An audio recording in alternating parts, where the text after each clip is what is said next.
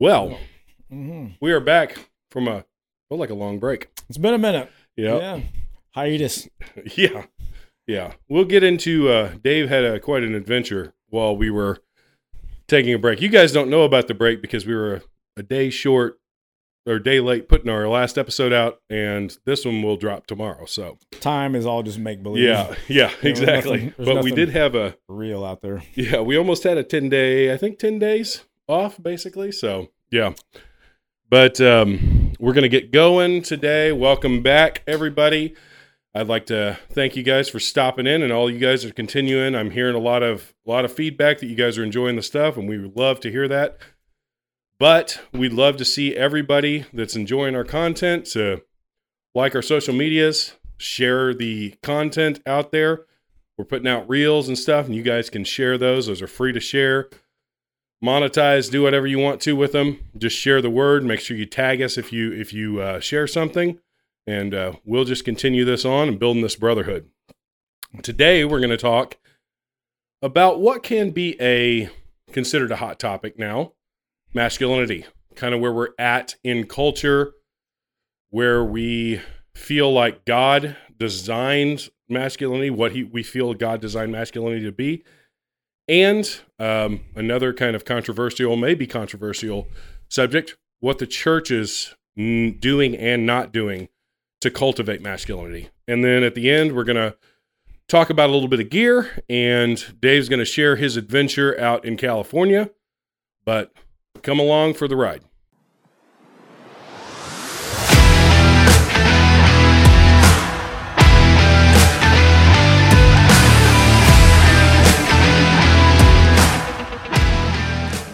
All right, dude, let's get this rolling. Yeah, it's Yeah. awesome. Glad to be Yeah, back. Yeah, yeah.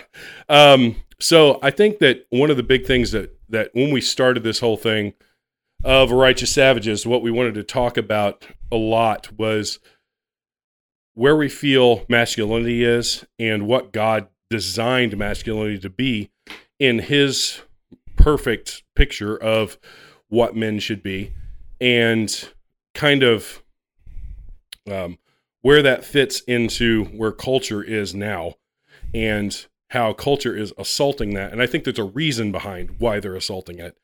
But um, let's go ahead and start that conversation. Yeah, for sure. So here's the thing that's interesting to me is that it's essentially, you know, culture today, today's society, I think is leaning towards having everybody trying to fit in the same space. Nobody stands out.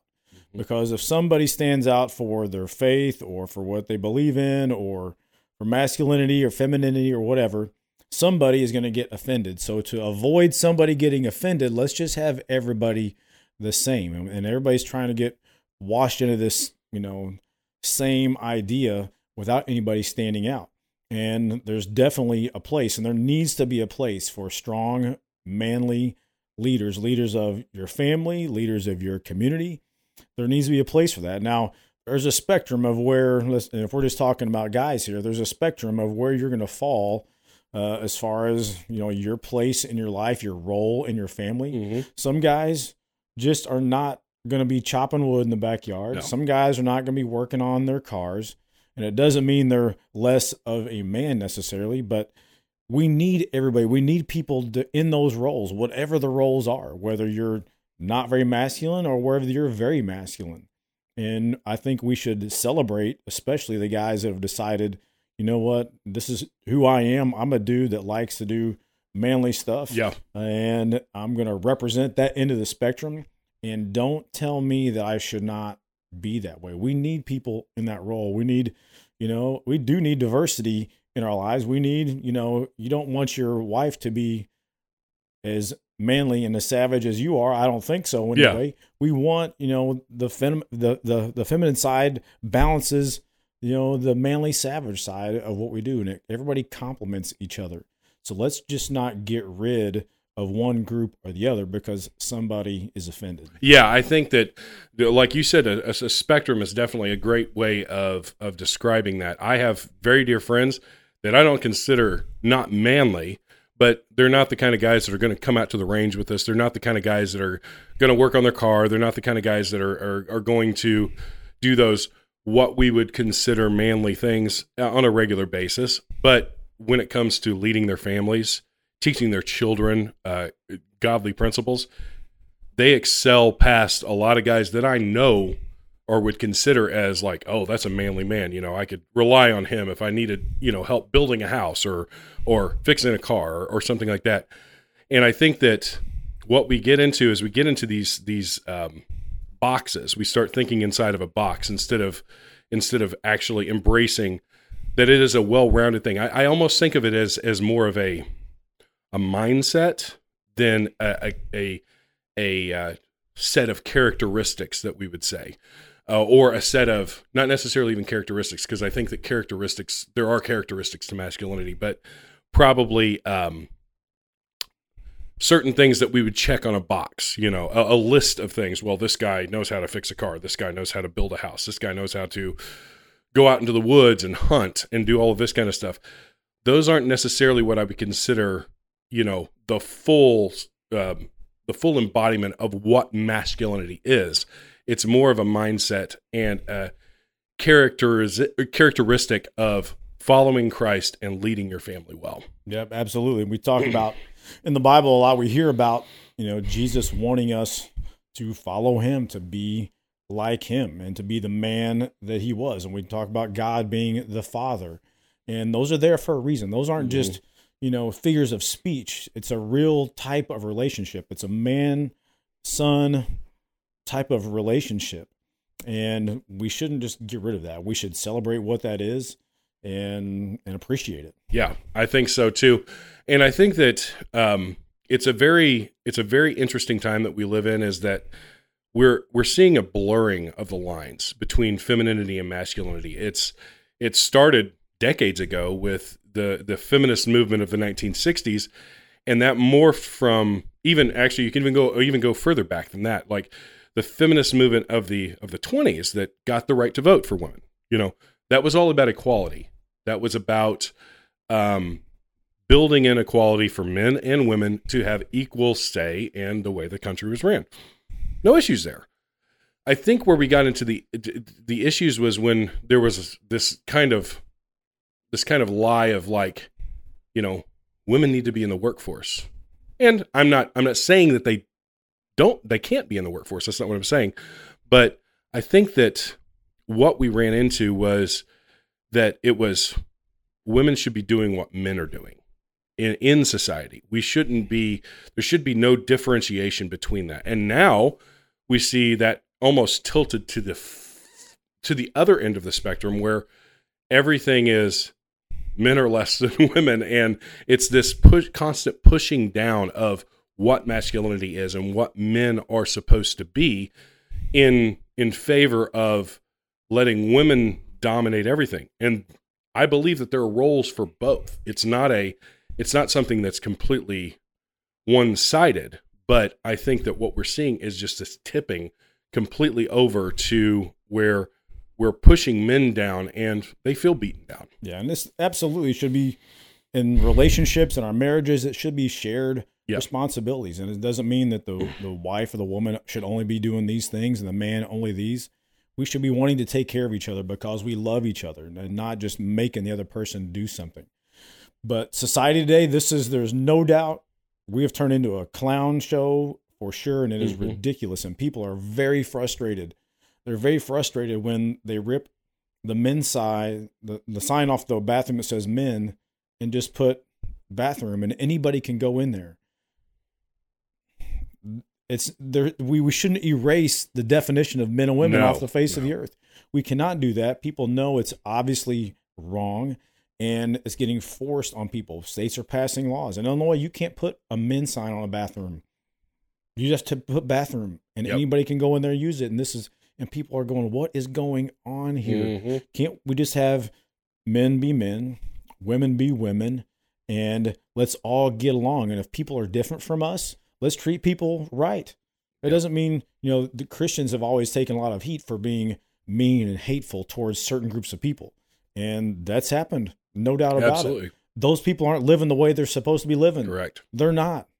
you know, we are supposed to love everybody and treat everybody with respect. If you look at Jesus in the Bible, there's a lot of people he went to, a lot of parables involving people that society didn't really look up to. Mm-hmm. But he went and talked with them and encouraged them and told them the truth. And he wasn't there to make them feel bad about who they were or who they weren't. Yep. It was just loving people and letting them know the truth.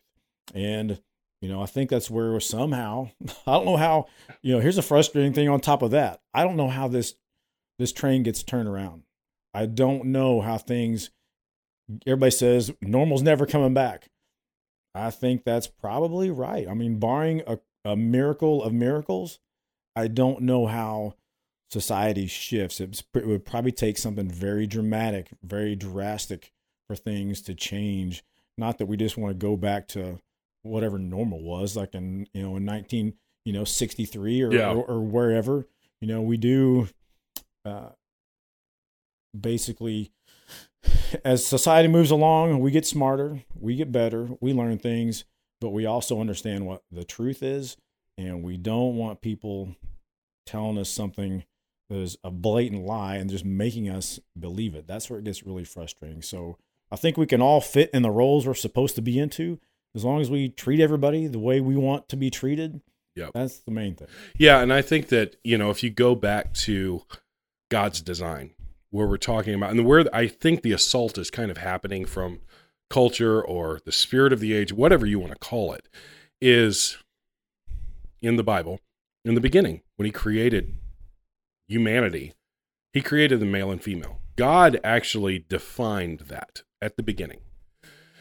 That we have roles, that we have places that God has put us. We have strengths. You know, there are things my wife can do that I suck at. I'm horrible. Well, first of all, I can't have a baby. you know, that's that's a that's you know, I mean, Uh, don't sell yourself short. yeah, that's a. I mean, I know that's a hot take right now, but but it's. Uh, I can't have children. You know, I I can contribute to that, but I cannot. I cannot grow a child inside of my body. That is something that God designed for the female body, and um, made them have this ability. My wife can nurture. You know, we have a foster child, and that when that child is hurt, when any of my children are hurt, they want mom. They don't want dad. Mhm. When they want to have fun, when they want to go have an adventure, they want to go hang out with me.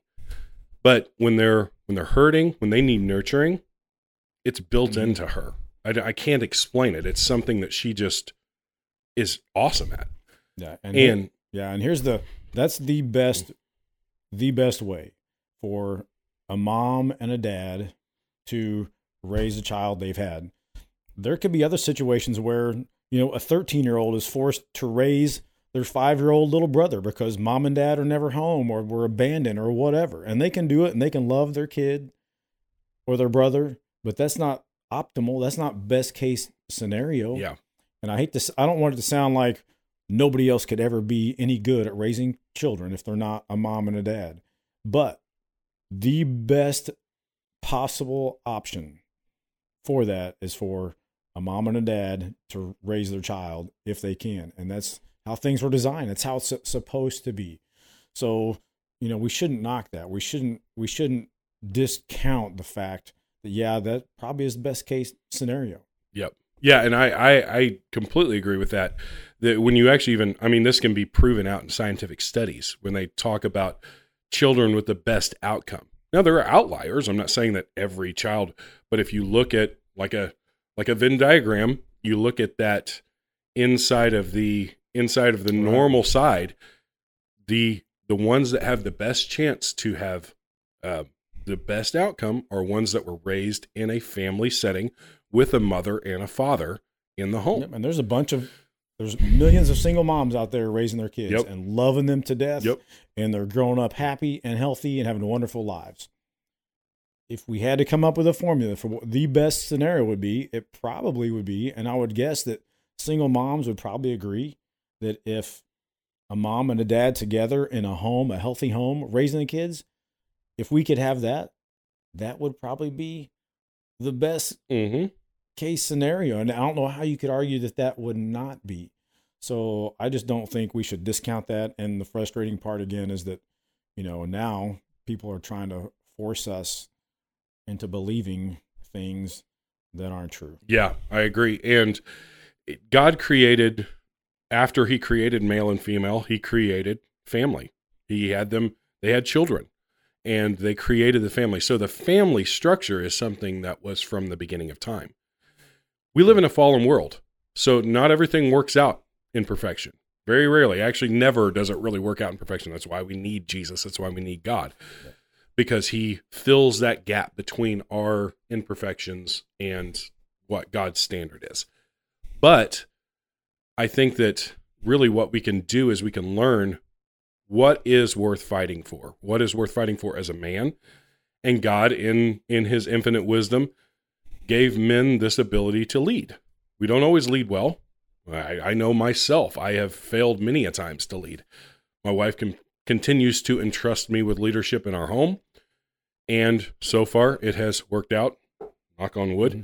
we'll say. But um, but I think that God's design for men is to be a leader in their home, not to be a tyrant. That's not what we're. That's mm-hmm. not what we're called to be. We're called to be a servant leader. We're called to be that um, example that our wives and our sons and our daughters can look up to and say, I want to follow that. I have a desire to follow that. When I'm actually in line with what God wants of me, when I am dedicated my life to following the principles uh, laid forth in the Bible, I am in prayer and I am communicating with my wife, she has no problem following my lead at that point. Yep. And that's what godly masculinity looks like, I believe. That's what God wants us to be, is not to be a tyrant. It's so many people that I see out there. There's this new kind of movement, uh, kind of on the right. The manosphere is what they call it. And it's got the people like Andrew Tate and, and Pearl and all of these other people that are big on YouTube. And I think that they they do a good job of diagnosing the problem, but their solution is completely wrong. The solution is don't get married because the court system is totally favoring of women. Mm-hmm. Don't get don't don't um don't commit to anybody because you can't trust anybody. And it's like man, that's just a bro- that's a recipe for disaster on the other end too. I think that we do in this day and age and speaking to young men who may not be married yet is yeah, you need to you need to be more cautious, I would say but that doesn't mean to to stay out of it because God calls us to be to be leaders to be and he wants us to find that person to do life with. Um, some people are meant to be single. I know i can't be single. You know it's it's just i i couldn't be single. But some people that's fine for them. But i would say for the most part people yeah. need that relationship yeah, of absolutely. marriage. And one of the things you can do as far as if you're looking like well, what can i do to be you know, that type of guy, like the the masculine leader of my family. One of the easiest things you can do is you can be a protector of your family. You can physically protect your wife and kids. And now this does not mean that you have to go sign up for some, you know, MMA class or get into some martial arts. It means you have to have the mindset of I'm not going to let anything happen to my wife or kids. It means you're paying attention to your surroundings. Yep. It means you are on the lookout for people that are looking sketchy or checking you out. It means that you're thinking about, well, what am I going to do in this road rage situation? It means what how am I analyzing my surroundings to make sure my family is safe and protected and not going to get hurt. And you know, my wife, she absolutely enjoys the fact that I'm the guy that is there to protect her. She appreciates the fact mm-hmm. that I'm the one that's on the lookout. I'm the one that's, you know, walking on the sidewalk closest to the road so that, you know, I'm in more danger than she is as we're walking on the sidewalk or where you sit in a restaurant so you can see the door or whatever the small things that to most people they wouldn't even notice. But to my wife, she notices that I'm actively thinking about those type of things. And so those are the things, just small things you can start with to that doesn't you don't have to go bench press 300 pounds to do that. You don't have to you know accomplish some crazy physical feat. It means you just have the have to have the heart and the desire to be a protector. And that's you know what being a true man a true leader in your in your family is all about. And so that's an easy start. Yeah. I do think that that what you said is true. And i do think but I do also think that some of those things do go along with that. Like maybe, maybe change your diet, maybe get into the gym, maybe Mhm. physically get a little bit stronger.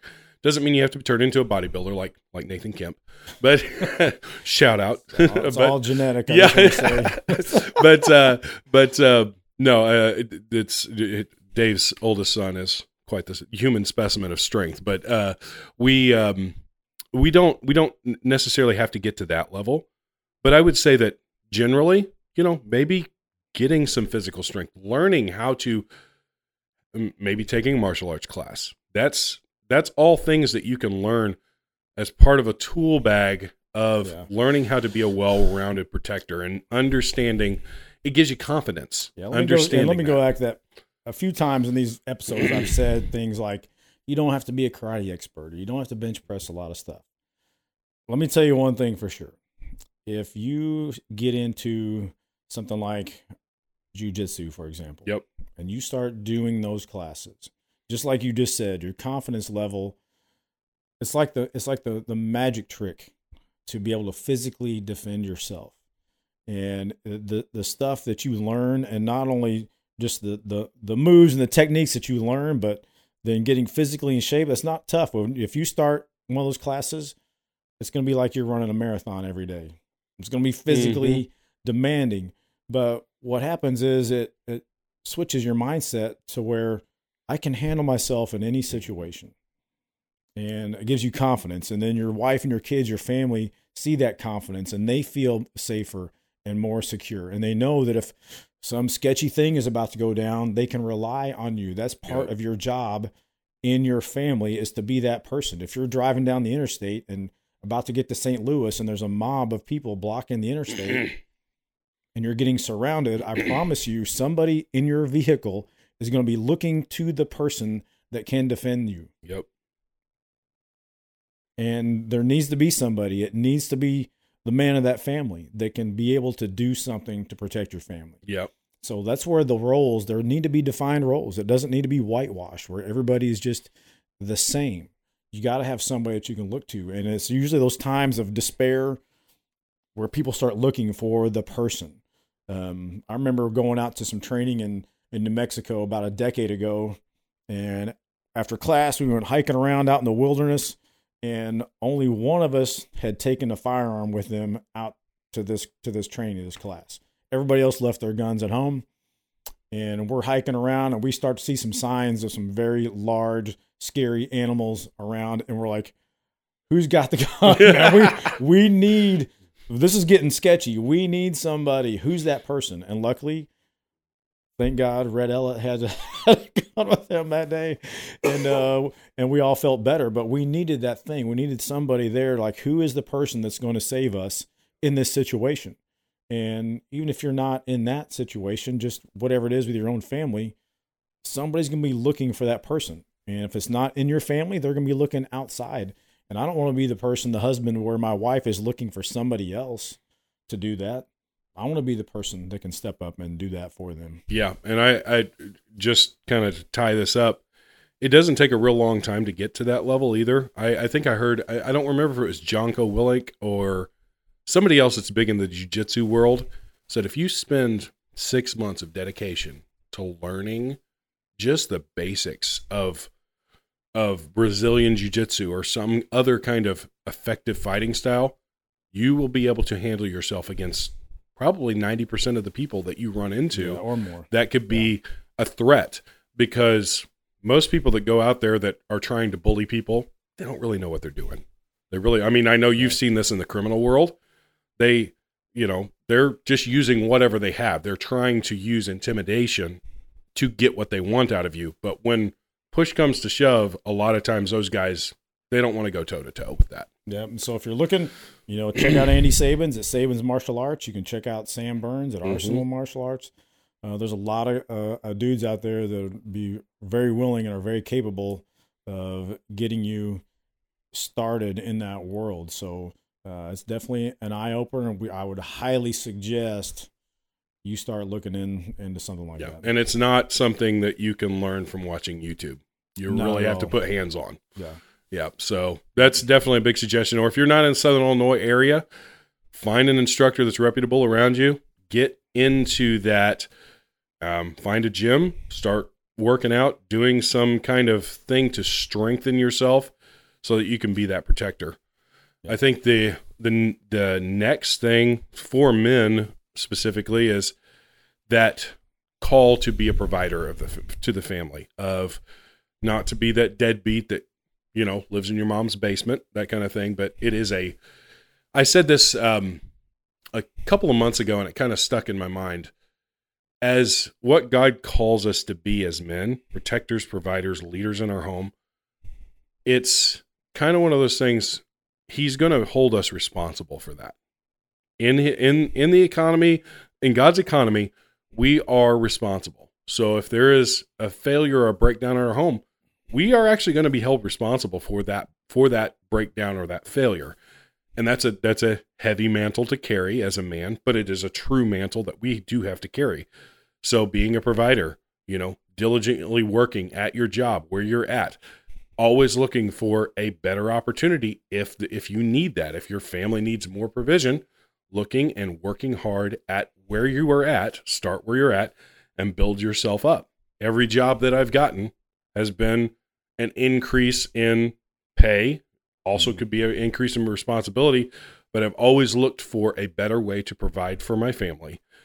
And that has worked out because i take it very seriously when i am at a job that that is the way that i provide for my family Yeah, if you want to be as manly as possible, whatever job you have, do it as if you're working for God. yep That's it. So if you get hired at McDonald's and they hire you and your only job is to clean the bathrooms, you you should it should be clean enough to where you're eating Big Macs off the toilet seats. Yep. That's how clean that bathroom should be.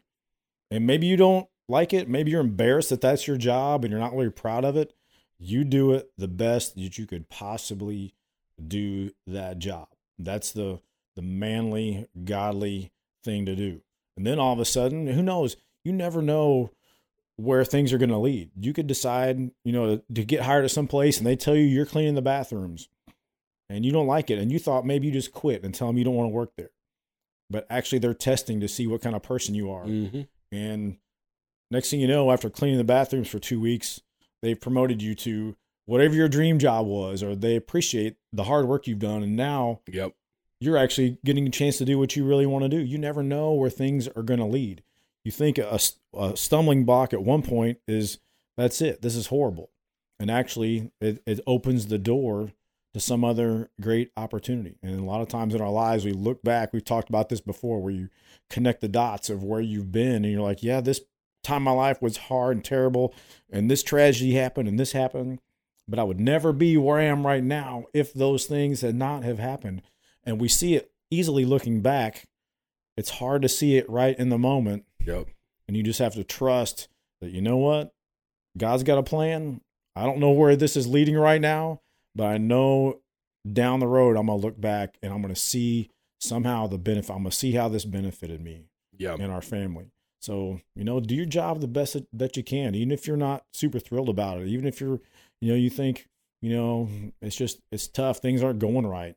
It doesn't mean you can't look for other jobs and and try to do things. But whatever you're doing, everything that you do, do it like you you are working for God. Yeah, and I think that there's a verse in the Bible. I forget exactly where it's at, but it talks about how persever- perseverance and going through these hard times builds character, and that's what God is trying to build in us through through these tests. And sometimes it's a, it could be a test from God. He's saying, "Hey, I want to see if you've learned anything. I want to see if you you actually have the character to persevere through this thing, and I'm going to bless you on the other end."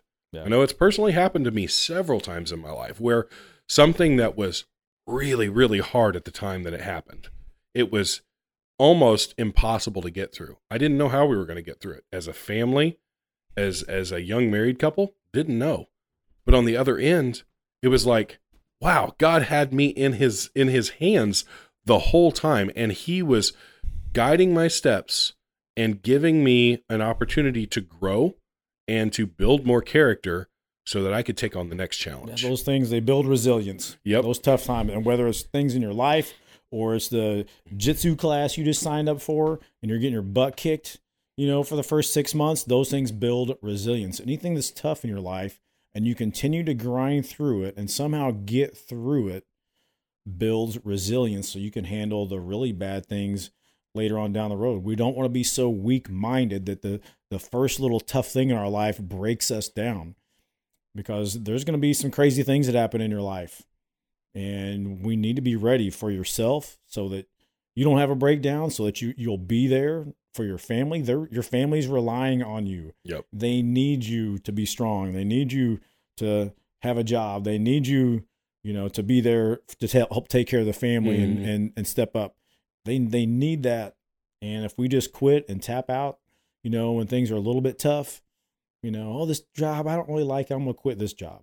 And you go get another job. And next thing you know, you've had 10 jobs this year because the first day you're there, you don't like the boss or they made you do something. This is not going to work out for you very long. Yep. You have got to, what we call kind of suck it up.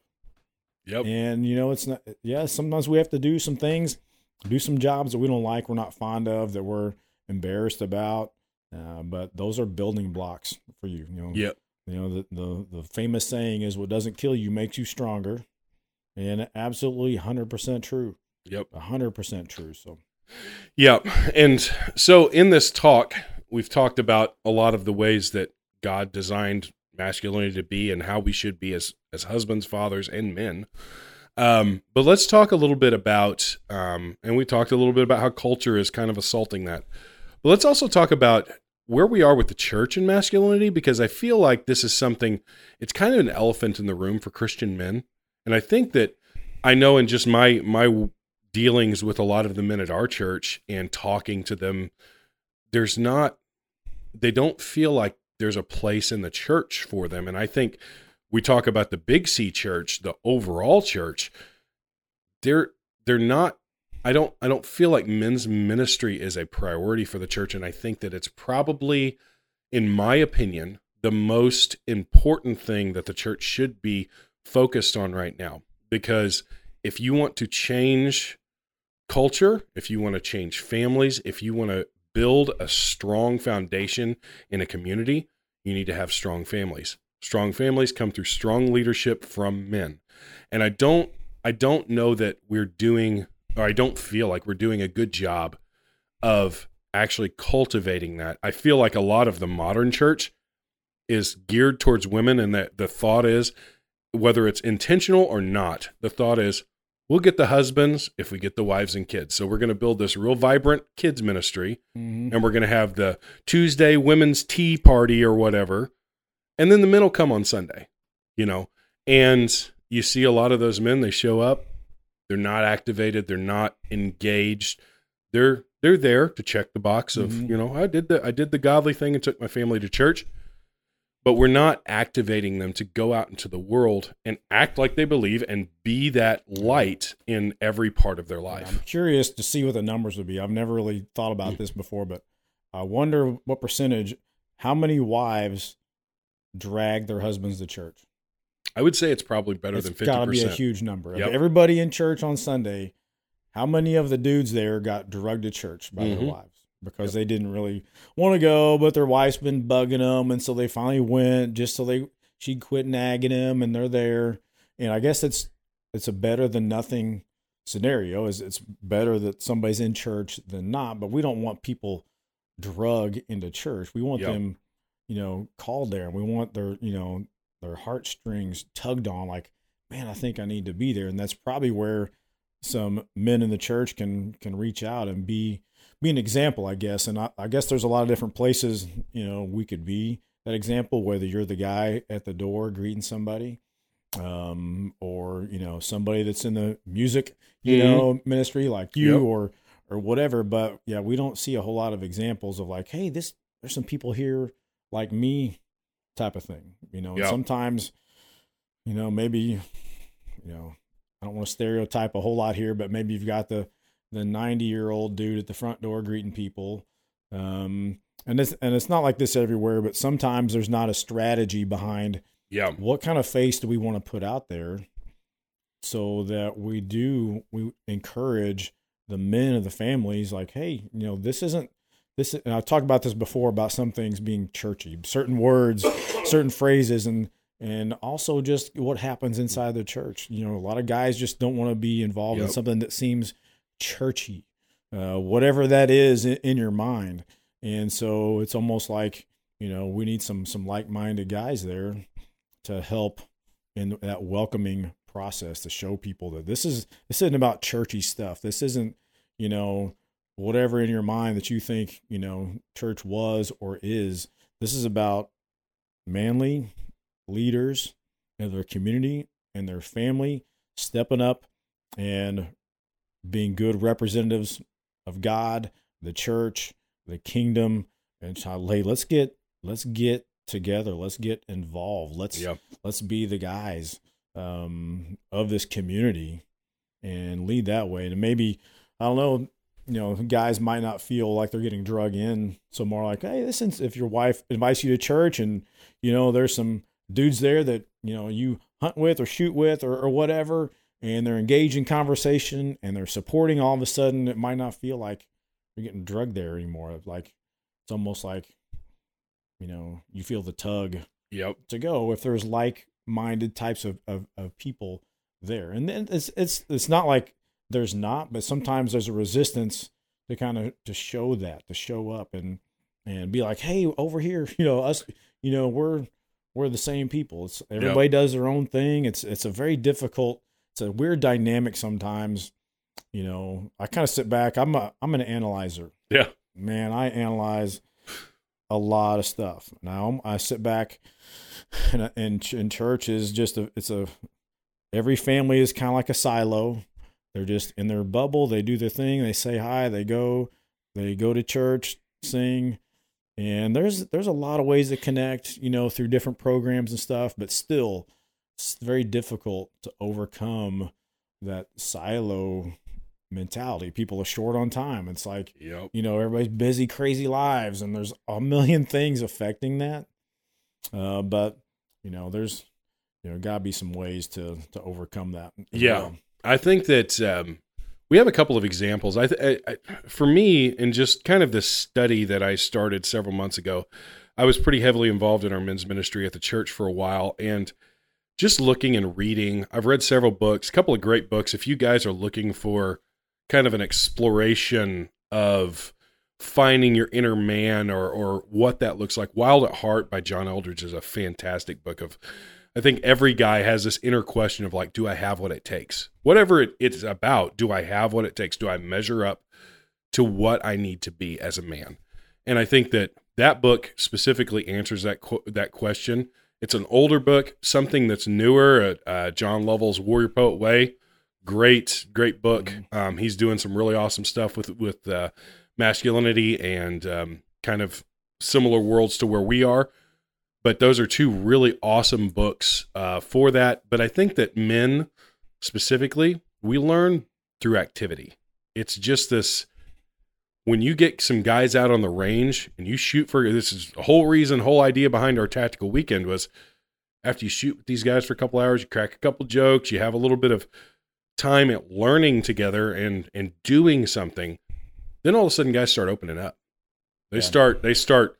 I mean, they'll they'll tell you their life story, and they may be the most introverted guy in the world, but you get them doing something together, and all of a sudden, those guys are opening up. They're sharing. They're sharing even some of their most innermost things with you. It's just like, hey, dude, you know, a couple guys that come out to the range, you know, they've reached out to me on some personal things yeah and it's been awesome to be able to talk to them and pray with them and and get to know them better but i think specifically for men that are completely different from women women they learn through communication. They need that emotional contact. They need that Yeah. before they're going to go do something they need to have that emotional drive. That's why marriages is such a kind of a give and take because guys want the physical before they get the emo before they give the emotional and women want the emotional before they give the physical. When you talk about intimacy in a marriage that's the dynamic that you're working with.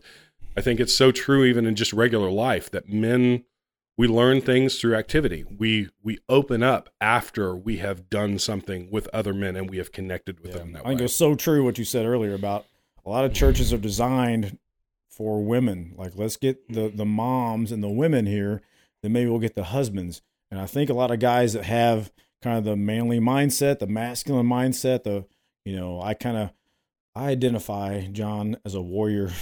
okay, so I kind of have the, the that warrior mindset, and when you kind of think like that, and you're you know a man's man, and and that's kind of who you are.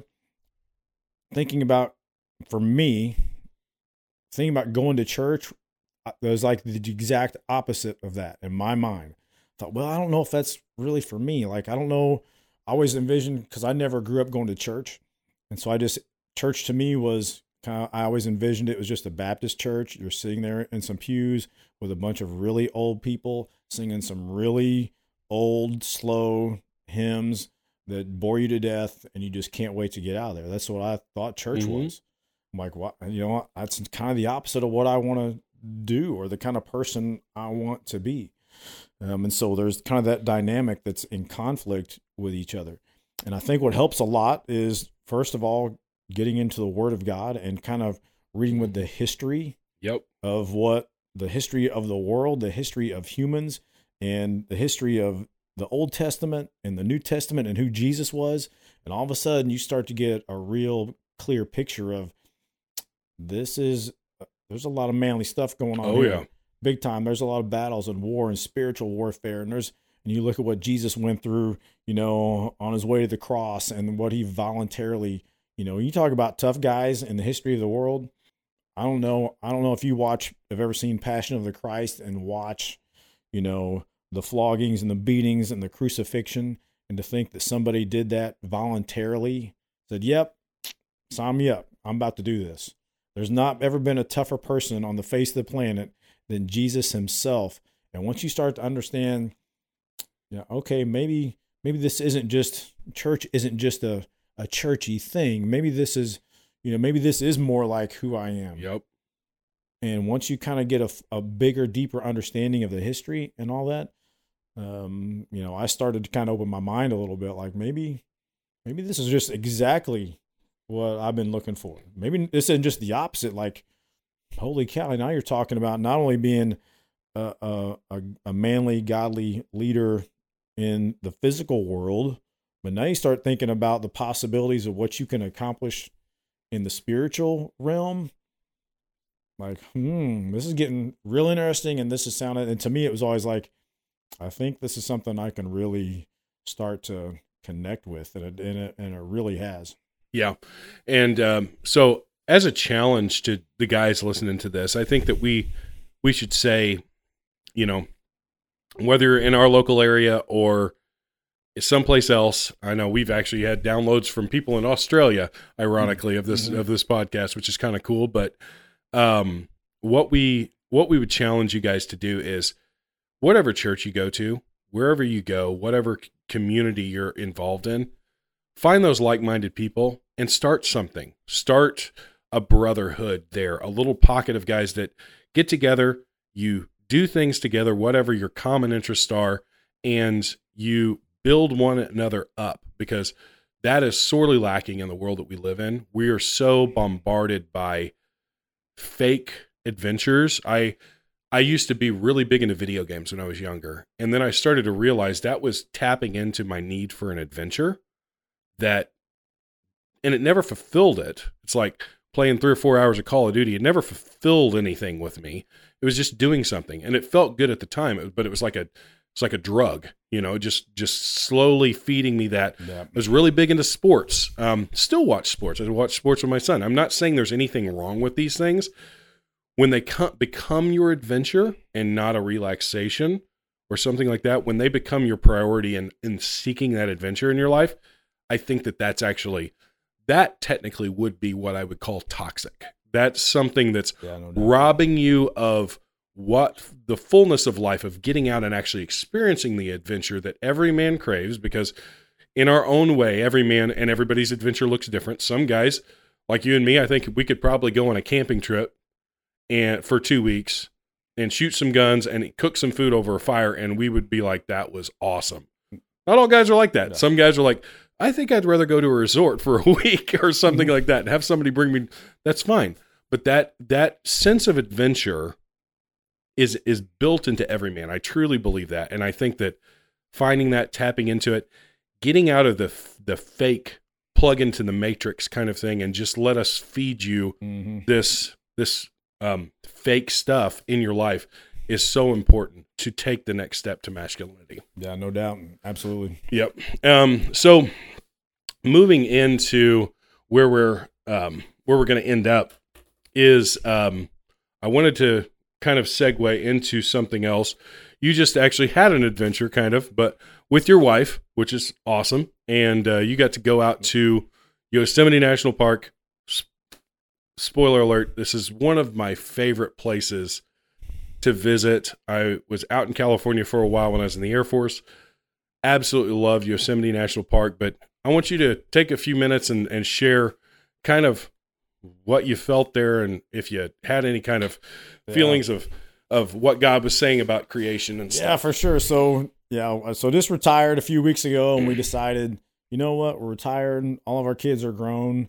Uh, let's go take a cool trip somewhere. And we, you know, we go here and there every once in a while, but just kind of on a whim, we thought let's go check out Yos- Yosemite. This sound, looks like a really cool place. And I'd seen pictures of it before, and, and you see video and, and National Geographic documentaries and all that, and like it looks pretty cool.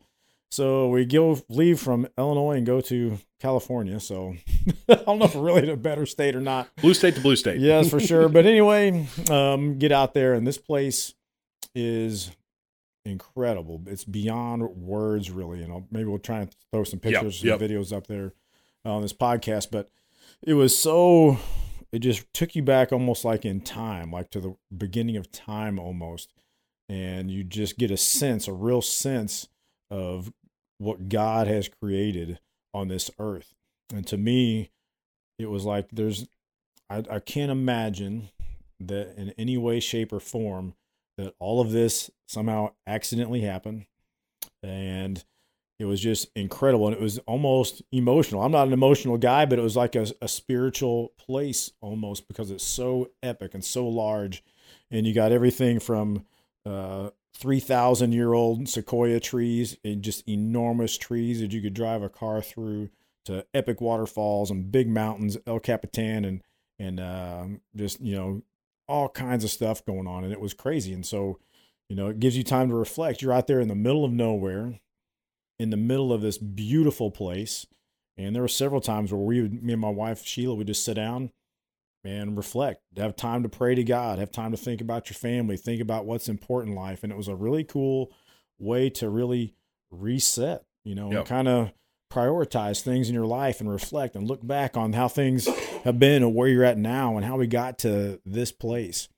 And so it was super cool. I highly recommend. It's probably the most gorgeous place I've ever been to in the country. Yep. Ever. Just uh, it really truly was. So if you got a chance to get out there, get it. And like you were talking about, a lot of men just have it in their DNA. They want to get out and do stuff. And for guys, if you're out there, you're just everything is pulling you. You know, there's huge rocks and boulders and mountains to climb and and things to explore, and everything is just tugging at you to, to get out and and check things out and have an adventure and get out there and do things. And so it was really incredible. I highly recommend people getting out there to check it out. And you know, it was uh, unforgettable. Yeah. I, I think that like you said, that's that's the biggest argument for intelligent design ever is you look at human beings and then you look at creation. You look at the beauty that surrounds us. And I'm I'm with you on that. I think it's the most beautiful area in the country. It's just unfortunate it's in California. But but it is it is a it is absolutely breathtaking and there are so many things in this world that you look at and you're like there's not a way. There's no way that this just big bang happened and that all of this happened from nothing.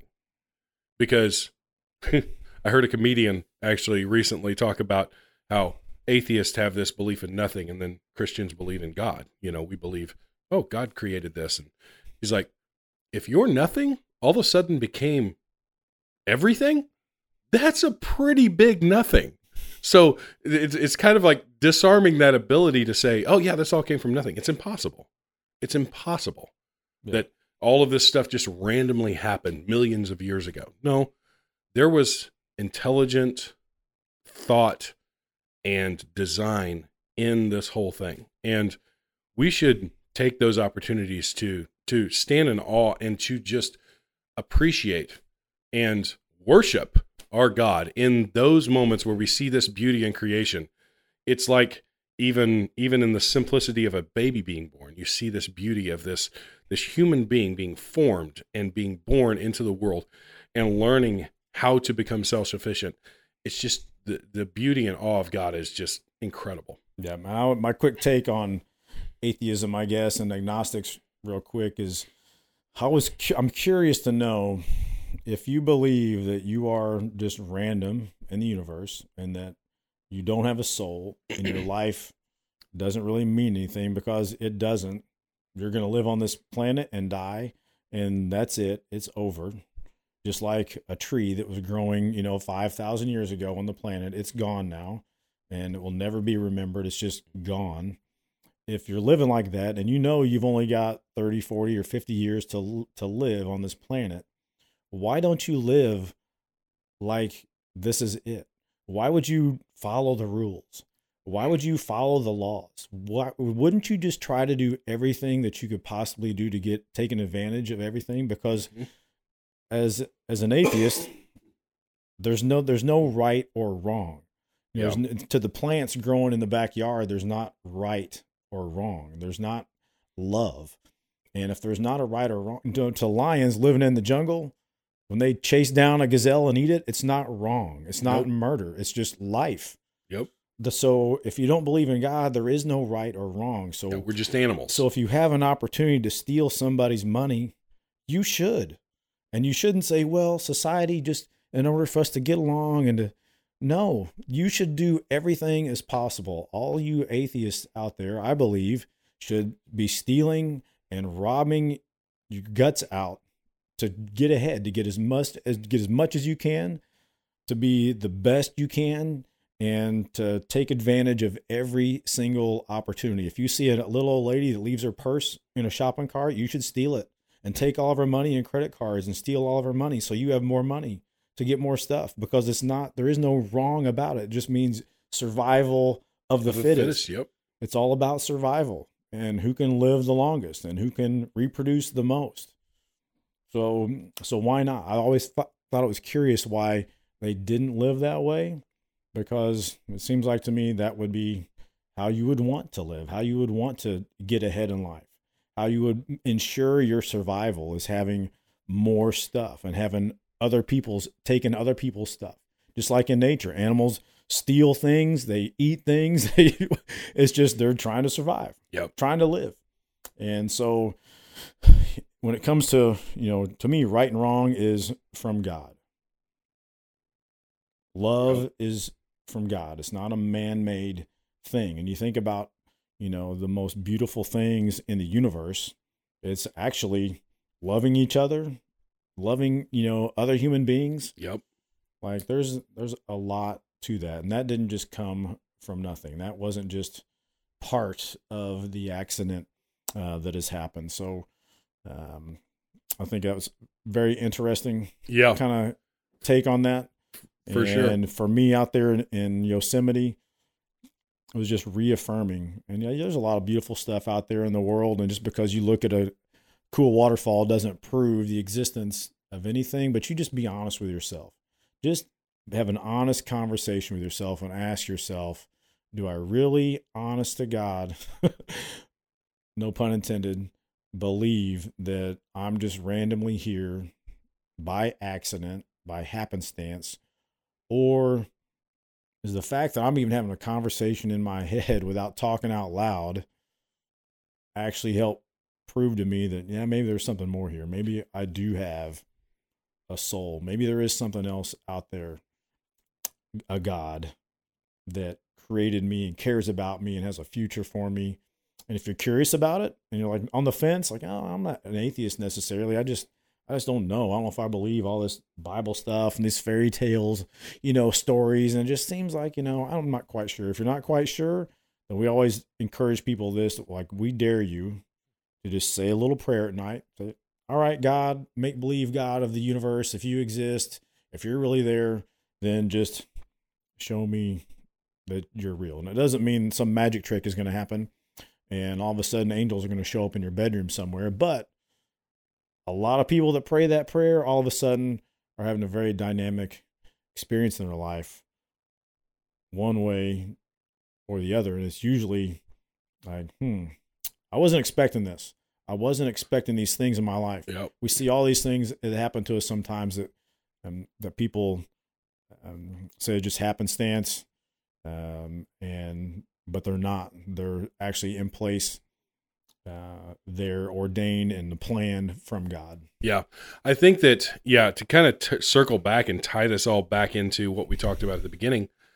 It's it's really interesting because it's I think that most people in those situations, like you said, the atheists that claim to be atheists, I think secretly they know that there is something out there. They just don't want to they don't want to accept it because of the implications of accepting it is a call to action, is a call to change, is a call to mm. repentance. It's a it's a tugging at the heart that eh, I'm just going to drown that out and just say I don't believe it.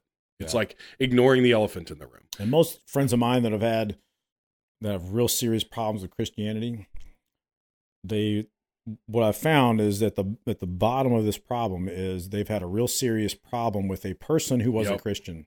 Somebody wronged them terribly. It was either a preacher, or a pastor, or a friend that claimed to be a Christian, but they were a hypocrite and and they, you know, cheated on their wife with them and or whatever horrible thing mm-hmm. has happened and they and they base Christianity on the behavior of that person. It's like, I don't want to be that.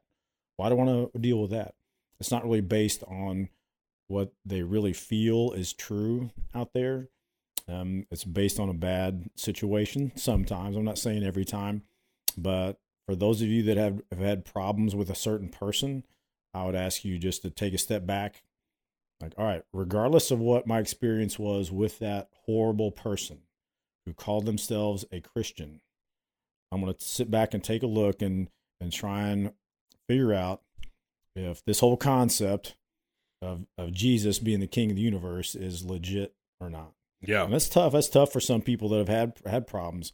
Um, but I think, like you said, honestly, in their soul, I think they they honestly know what the truth is. Yeah, yeah, and I think that when we when we go back and we look at what is what is being attacked in masculinity, what is being, um, what is being assaulted, it's it's it's really an assault on on God's design for the family, God's design for men and women. It is the tearing down of everything that God really set forth. Because, as you said, without the morals and, and values and principles that are laid forth in Scripture, we don't have modern culture. We don't have civilization. We don't have laws. We don't have government. That is all based on the principles laid out in Scripture. And especially in this country, which was heavily based on that. And a lot of Western civilization is built on those principles. And if you remove that, you have anarchy and the breaking down. For us to to make these quantum leaps forward in technology and all of this stuff, to say that that's just random that we were Neanderthals a couple thousand years ago and all of a sudden we learned how to build computers, mm-hmm. man, that's a really hard leap. Uh, the the more likely answer to that is that God created us with minds that are complex and able to look at things and break them down and improve them. Because if you look throughout history, civilization has improved to a point now where it's like it's mind blowing the things that we can do. But I think that what we're seeing now is this this tearing away. It's almost a de-evolution because I believe that God created us to be able to evolve technology to be able to evolve. Medical technology. I mean, people can stay alive. My mother's in the hospital right now, staying alive because of medical technology. And we're looking at really what's happening is this devolving of what's going on in society and culture, especially in, in our country right now, is it's it's a de-evolution into almost a more primitive mindset instead of moving forward we are moving back. Yeah, you can't have a, a, healthy society without God in it. And I'll yep. explain to you. I'll give you a couple examples. We've got a buddy of ours, Chuck, who, who's mm-hmm. worked in some federal prisons before, and I've got some other friends that have worked in in big prisons. And every prison out there in America or the world is a society. It is a Mm-hmm. culture in its own. There's a way things work. There's rules. There's rules that the prisoners make themselves. They have their own rules, their own laws, their own their own way things are done. It's very specific. It is all godless. And I'm telling you what, the society in some of these prisons is absolutely horrible. It's the amount of violence and and corruption and horrible things that are going on that people do to each other in prisons. It's just completely out of control. And if you know, most people don't even think about it. They think, oh, it's just prison, everything's fine. It's a whole nother universe there. In it, but it's a society. It's a godless society for the most part. There's a lot of people that have Bible studies and do those things, but the culture of the prison is not based on, hey, we believe Jesus is God. The culture of the prison is, hey, we've got this gang running this side of the prison. We've got another gang running this side. Here's the rules. Here's who you can talk to. Here's how you can buy things. Here's how you can buy things that have been smuggled into the prison. There's all these rules and laws, just like you would have, you know, in some other society you want to set up, but it's not based on God. It's not based on godly principles. And so it's always on the verge of chaos at all times. And I don't want to live in a society where, you know let's get rid of God. We can't pray anymore. We're going to take in God we trust, offer the money. Everything is godless, godless, godless. We'll make our own rules and things will be fine without God. I'm telling you right now, you do not want to live in that society. Whether you believe in God or not, you don't want to live there. And whether you believe in God or not, you don't want to go to prison. You don't want to decide to start living there. It's going to be a horrible community and society for you. So, God is what, and love for each other and following godly principles, is what holds any healthy society together. And so, we cannot get rid of that. We cannot afford to get that out of our lives because it's a recipe for utter disaster. And, you know, my career in law enforcement uh, spanned almost 30 years. And I've seen the way that a lot of the godless society lives, how they act. It's just very animalistic. Yeah. And it's cutthroat. And it's no way that anybody would want to live on purpose. Um, and so, for nothing else other than order and, and, and things going smoothly, you want to have a godly society. Yeah, and I think we have a, even a couple of examples in countries that that when you look at the history of China, I use them as an example. When it fell to communism and after shortly after World War II, there was this big fight between Mao Zedong and uh, Chiang Kai-shek, who was the uh, more, I guess you could say, republic-minded leader of China, and Mao was the communist leader of China. As soon as Mao took over, he outlawed religion, and he destroyed historical um, any history of religion or culture or anything like that basically turned China into a godless society. And the result of that was, I think they say 40 to 50 million of his own people dead in just a matter of a few decades.